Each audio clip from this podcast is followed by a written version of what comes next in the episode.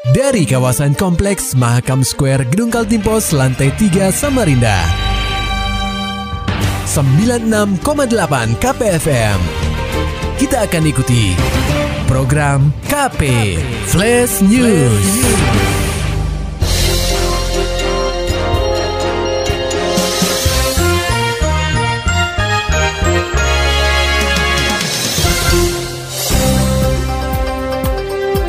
Komisi 3 DPRD Kaltim memanggil Dinas Perhubungan atau Dishub Kaltim, Kesyah Bandaran dan Otoritas Pelabuhan atau KSOP Samarinda, serta Pelindo 4 Cabang Samarinda terkait insiden tertabraknya jembatan Mahakam oleh tongkang batu bara, Senin 6 September 2021.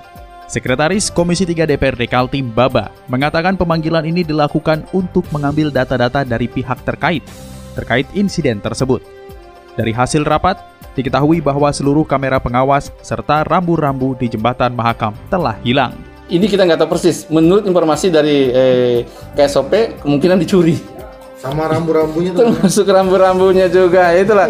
ini jadi ini memang ini saya bilang barang berguna sih. Bisa digunakan sama siapa. Ada penjelasan nggak Pak? Mungkin sejak kapan sudah tidak ada CCTV-nya lagi? Ah, ini belum. Nggak ada nggak ada nggak ada informasi. Baru SOP cuma bilang, bilang itu. memang sudah tidak ada Iya. Namun ada informasi dari Pelindo sendiri bahwa Pir 4 itu Pir 4 posisi Pir 4 itu sudah tidak ada pengaman. Tak hanya menekankan pada data insiden, Baba bersama anggota Komisi 3 DPRD Kaltim juga menegaskan kepada KSOP Samarinda agar memberi sanksi tegas kepada pelaku penabrakan. Hal ini dilakukan guna memberi efek jera kepada mereka yang menabrak jembatan Mahakam. Tadi Bang Safrudin mengatakan kita akan berikan suatu sanksi. Namun saya lemparkan kepada si pihak pelayaran di bawah naungan KSOP. Saya bilang apa tindakan KSOP sebagai yang mengatur arus lalu lintas. Kita akan tegur Pak Haji, peringatan. Namun kalau memang itu sangat berat kita akan cabut izinnya.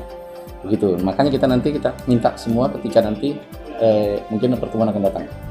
Awak media sempat berusaha mengkonfirmasi perihal hasil rapat kepada Kasih Keselamatan Berlayar, Jembatan dan Patroli KSOP Samarinda Selamat Isyadi usai rapat. Namun yang bersangkutan enggan memberikan komentar dan menyerahkannya kepada ketua rapat. Pendengar KP, Borneo FC berhasil memuncaki klasemen sementara BRI Liga 1 2021 setelah menumbangkan Persebaya dengan skor 3-1. Laporan selengkapnya akan disampaikan oleh reporter KPFM Samarinda, Muhammad Nur Fajar. Pekan pertama BRI Liga 1 2021 telah dilalui Borneo FC dengan sukses, usai menumbangkan perlawanan Persebaya Surabaya dengan skor 3-1 di Stadion Wibawa Mukti Cikarang, Jawa Barat pada Sabtu 4 September 2021. Tiga gol tim berjuluk Pesut Etam disumbangkan oleh MC Hran, Terence Wuhiri, dan Guy Junior. Sementara Persebaya Surabaya hanya bisa membalas satu gol melalui sepakan Ricky Kambuaya. Menyikapi performa anak asuhnya yang cukup apik, pelatih Borneo FC Samarinda, Mario Gomez menuturkan, kemenangan ini merupakan awal yang bagus bagi timnya setelah berbulan-bulan melakukan persiapan.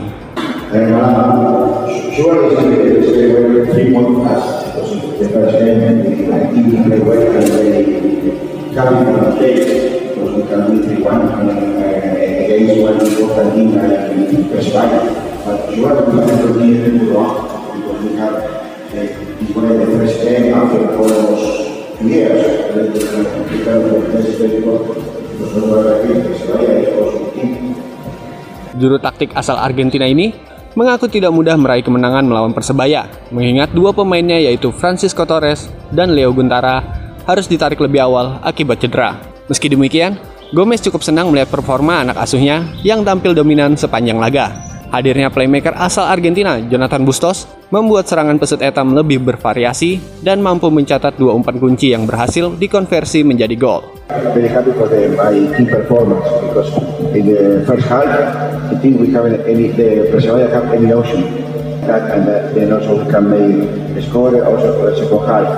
After we we have change some players because they tired. It's after the time we, don't play.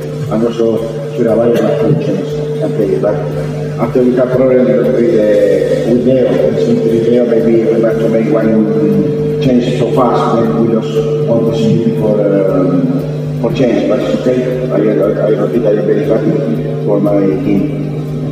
Atas hasil yang meyakinkan ini, Borneo FC berhasil memuncaki klasmen sementara Liga 1 2021. Tim kebanggaan kota tepian ini unggul produktivitas gol atas lima tim lainnya yang mampu meraih kemenangan di pekan pertama Liga 1 2021. KPFM Samarinda, Muhammad Nur Fajar melaporkan. Pendengar KP, dari dunia olahraga, latihan 7 jam sehari dengan melesakkan 1000 anak panah. Tim panahan Kaltim siap hadapi PON ke-20 Papua. Laporan selengkapnya disampaikan reporter KPFM Samarinda, Maulani Alamin. Tim panahan Kaltim begitu antusias menyambut Pekan Olahraga Nasional atau PON ke-20 di Papua. Hajatan olahraga terbesar di Indonesia itu bakal berlangsung pada Oktober 2021 mendatang. Para atlet panahan menambah jam tanding guna mengganti tryout atau laga uji coba yang sebelumnya dijadwalkan di Yogyakarta. Pelaksana tugas PLT Ketua Persatuan Panahan Indonesia atau Perpani Kaltim Sugeng Mohdar mengatakan, latihan teknik yang sedang dilaksanakan meliputi kemampuan membidik sasaran. Sugeng menjelaskan, para atlet dituntut dapat melesatkan seribu anak panah tepat pada target. Selain itu, tim pelatih juga menggenjot kekuatan dan kecepatan atlet dalam menempatkan anak panah sesuai sasaran. Oke, sebenarnya kita tadinya mau tryout ke Jogja, sebagaimana di awal dulu saya sampaikan ya. kepada teman-teman media. Tetapi lah situasi dan kondisi tidak memungkinkan ketika kami mempresentasikan dan pertimbang oleh konsultan dan teknik Binpres, disarankan lebih baik tidak. Kenapa? Pertama untuk menjaga performa atlet. PLT Ketua Perpani Kaltim Sugeng Mohdar menegaskan, selama menjalani program persiapan khusus dalam pemusatan latihan daerah. Pemanah Kaltim melakukan latihan ini kurang lebih selama 7 jam setiap hari. KPFM Samarinda, Maulani Al-Amin melaporkan. Maulani Alamin, Muhammad Nur Fajar, KPFM Samarinda. Serta dapatkan berita-berita selengkapnya di www.968kpfm.co.id. Demikian tadi telah kita simak rangkaian berita-berita yang terangkum dalam program KP Flash News.